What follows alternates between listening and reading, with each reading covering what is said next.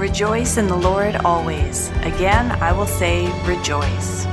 These are the prison epistles.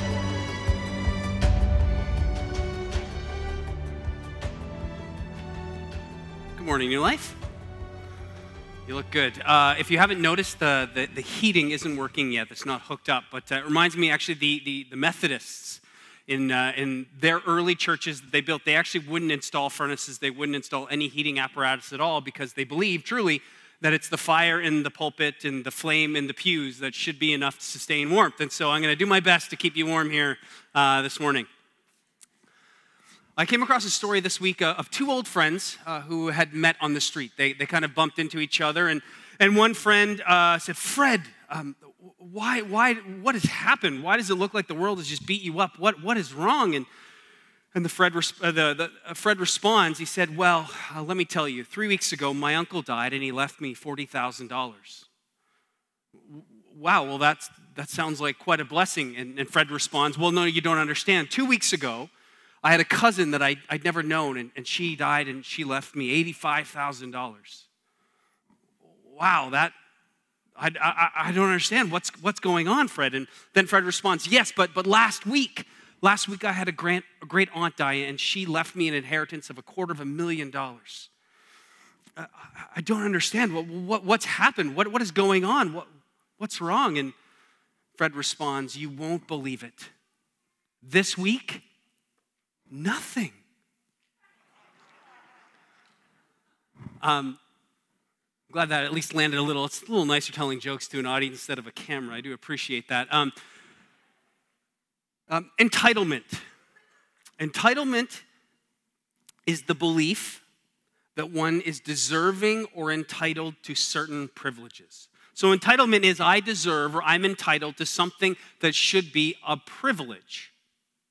Now, I, I, could, I could unroll some stats about millennials and entitlement, but for those of you who are millennials, I know that you get beaten down by those enough. Um, though, to be fair, in, in, the entitlement game, you, you are holding, I think, the trophy at this point. But to your credit, at least it's a trophy that you've earned. Um, I think entitlement actually is, is, something, there's something about entitlement in, in our human nature that we all struggle with.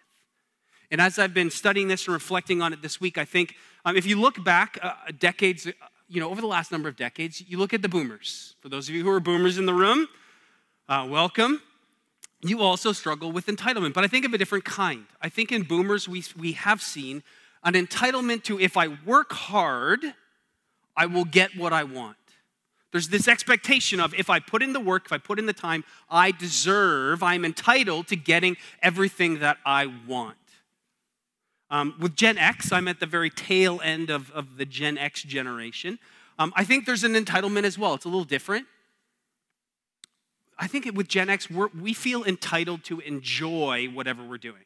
So, whatever work it is we, we're called to, whatever we're doing, we, we, we feel that we should have the right to enjoy that. And that makes sense where, uh, you know, ours was the generation that, uh, that, you know that created the walkman right? Because we thought whatever i do i want to at least have my music with me wherever i go. And so so i think there's entitlement but just a different form. Uh, then with millennials of course there's this entitlement of well it's it's me so i should be rewarded. And so i think entitlement is, is part of our, our nature part of our, our, our sin condition but it, it, sort of has come across in different ways over time. And, and it, I think it's also an issue in the church. It continues to be an issue in the church. Um, John Piper says a sense uh, uh of deservedness or entitlement will actually keep us from truly knowing Christ. That, grace is replaced with expectation, that we deserve what God is giving us. I see it coming out in the church where, um, you know, in, in the boomer church, there was this idea of if I put in the time, if I do the right things, if, if maybe even a little sense of legalism, if I do the right things and I show up to church, then God will give me the life that I want. And there was this entitlement, even that, that maybe has spawned into this consumeristic kind of maybe Sunday driven. If I show up on Sundays and I, I put in my time and I, and I put in the attendance and I sing the right songs, then God will give me the life that I want and I can ignore the rest. And, and I think we've seen that struggle over the last number of decades. Um, with my generation and, and, the entitlement that we have to enjoy what we're doing, I think that's where we see the worship wars. That if, hey, if I'm coming to church, then I had better enjoy it. I, I, I deserve that. And, and so I don't like that style of music. You need to do something that I enjoy. And we saw in the 90s and the 2000s the worship wars come about. And today, I think the millennials are struggling in church with this idea of absolute truth and, and how dare God deprive anyone of anything? How dare God keep anyone out of heaven? And, and so there's this struggle with theology and, and, and truth. And so we're seeing entitlement work its way into the church. We're working through the book of Ephesians, and, and Paul is writing to this, this baby church, a brand new church. And actually, it's, it's interesting when you realize that every Christian, every one in the church that Paul is writing to has come to faith uh, as an adult, really right? There, no one has grown up in the church. These are all brand new Christians who have all come to faith as a result of the message of the gospel in their lives. There was no established church. And last week we saw Paul telling the church who Jesus is, what Jesus has done for them, what their identity is, sort of theologically. And today he's going to sort of go back a little bit and, and, and remind them of who they were before that good news came to them. And, and I think in some ways try and prevent some of this entitlement from breaking in. So, if you've got a Bible, we're going to be in Ephesians, uh, starting here in chapter 2. It'll also be on the screen behind me if Owen is still with me. And he is, we're good. Therefore, so remember, coming out of the, the, the truth that we saw last week that we are adopted, that we are chosen, that we are redeemed, that we are sealed, that we have an inheritance, there's all these, these manifold blessings. Therefore, remember that at one time you Gentiles in the flesh, called the uncircumcision by what is called the circumcision, which is made in the flesh by hands, remember that you were at that time separated from Christ, alienated from the commonwealth of Israel, and strangers to the covenants of promise, having no hope and without God in the world. But now, in Christ Jesus, you who were once far off have been brought near by the blood of Christ. Paul is reminding them they are Gentiles. And that once upon a time in salvation history, they were on the outside, that they were separated, that they were hopeless, that they were, in essence, in some ways, doomed in the old covenant, that they were once completely separate from what God had started, where He began His covenant work with Israel, with a people. And that people was called to be a light to the nations, and they didn't do all that well with it. But Paul is reminding the Gentiles that they were once here on the outside, that they were separated, and that they need to remember that fact. Twice here he says, Remember. And then in the next verse, he talks about this dividing wall of hostility that God has broken down. See, in the temple complex itself, uh, there was sort of the Holy of Holies where only the high priest could go once a year. And then there was sort of this uh, inner chamber where the priests could go and they would light incense. And then outside of that, there was the court uh, where, where they would offer sacrifices, and the Jews would come and they would offer sacrifices there. And then there was another court, and it was on the out, very outer court that the Gentiles were allowed to gather. And there was actually a wall, a physical wall wall with an inscription that said anyone, any Gentile that was to pass across this barrier would suffer death. And, and there was a physical barrier between the Gentiles coming anywhere near God. And so Paul is wanting to remind the Ephesian church here, first and foremost, remember that you're not entitled to this, that you were on the outside. We pick up the text again here, uh, starting in verse 18. For through him, that's Jesus, we both have access in one spirit to the Father. So then, you are no longer strangers and aliens, but you are fellow citizens with the saints and members of the household of God. The Gentiles are once seen as the enemies. They were once seen as, as the foreigners. They were once seen as the aliens. And Paul is saying now, through the work of Jesus, you have, have been brought in, you've been adopted, that you were once aliens and now you are citizens. He's reminding them that Jesus has brought about the, the ability for them to cling on to this truth. Verse 20. Uh, built on the foundation of the apostles and prophets, Jesus Christ himself being the cornerstone, in whom the whole structure being joined together grows into a holy temple in the Lord. In him, you also are being built together into a dwelling place for God by the Spirit. Uh, so he's alluding to the temple, and he's saying this very structure, this edifice that once you were excluded from, now because of the work of Jesus, we are part of that temple. The temple is no longer a physical place, it's now the people of God together. And so you were once not only on the outside, but now you are actually part of this structure. And, and he says that Jesus is the cornerstone. And that's actually what we just sang. That Christ is the cornerstone of this new building, which brings us in and makes us part. Uh, then in uh, 3 7, we're skipped down a little bit to 3, uh, verse 7, or 17, sorry.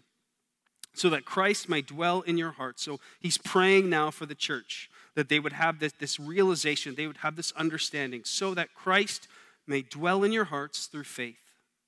That you, being rooted and grounded in love, may have strength to comprehend with all the saints what is the breadth and length and height and depth and to know the love of Christ that surpasses knowledge, that you might be filled with all the fullness of God. Um, this is uh, this is personally my this is my my favorite personal verse for even what I'm doing right now. That that that I pray that you in the love of God would have the power to understand the height and depth and, and width and breadth of the love of God, and that in that come to the fullness of life in Christ. I feel like that's that's the calling uh, of doing this.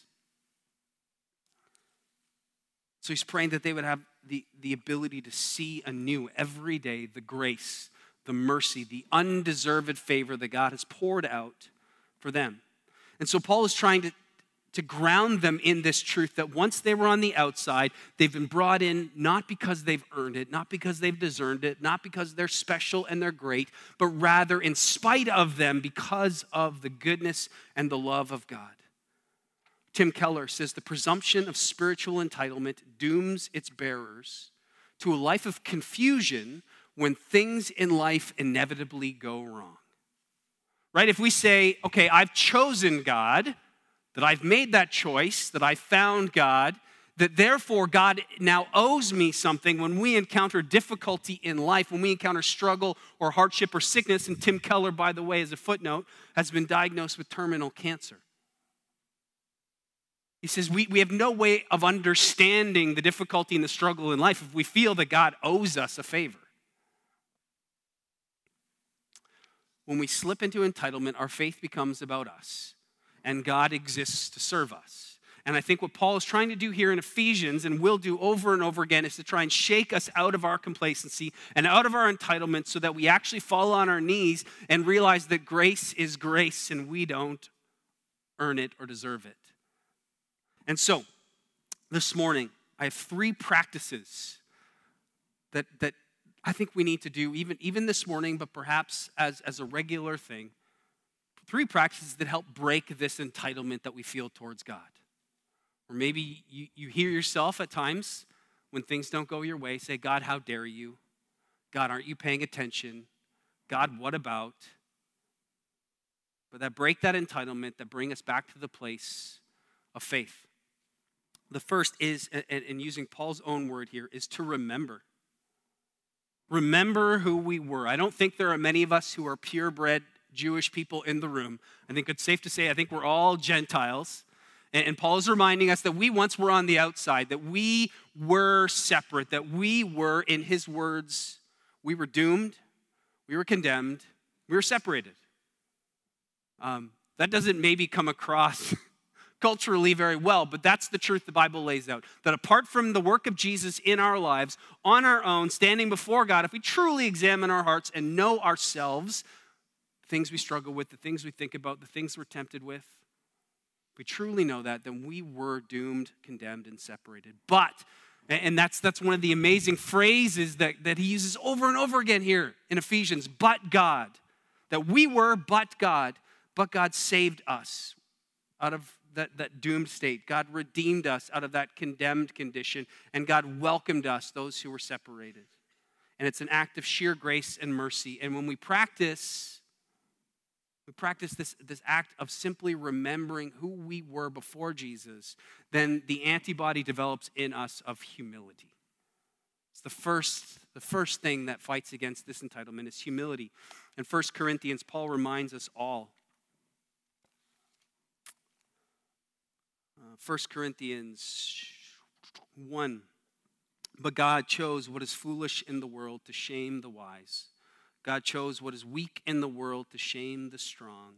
God chose what is low and despised in the world, even things that are not, to bring to nothing things that are, so that no human beings might boast in the presence of God. The fact that I am up here with the Bible in my hand and that you have, have, have, have sort of given me the freedom to talk to you about the Bible and to talk about God in his fullness is, is sheer evidence that God has a sense of humor.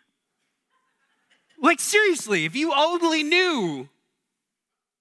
Me when I was 19.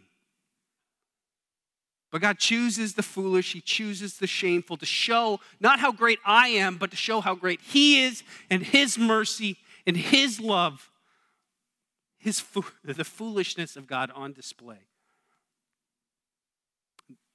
The second practice, and yes, it does start with an R, is that we need to remain. We remember and then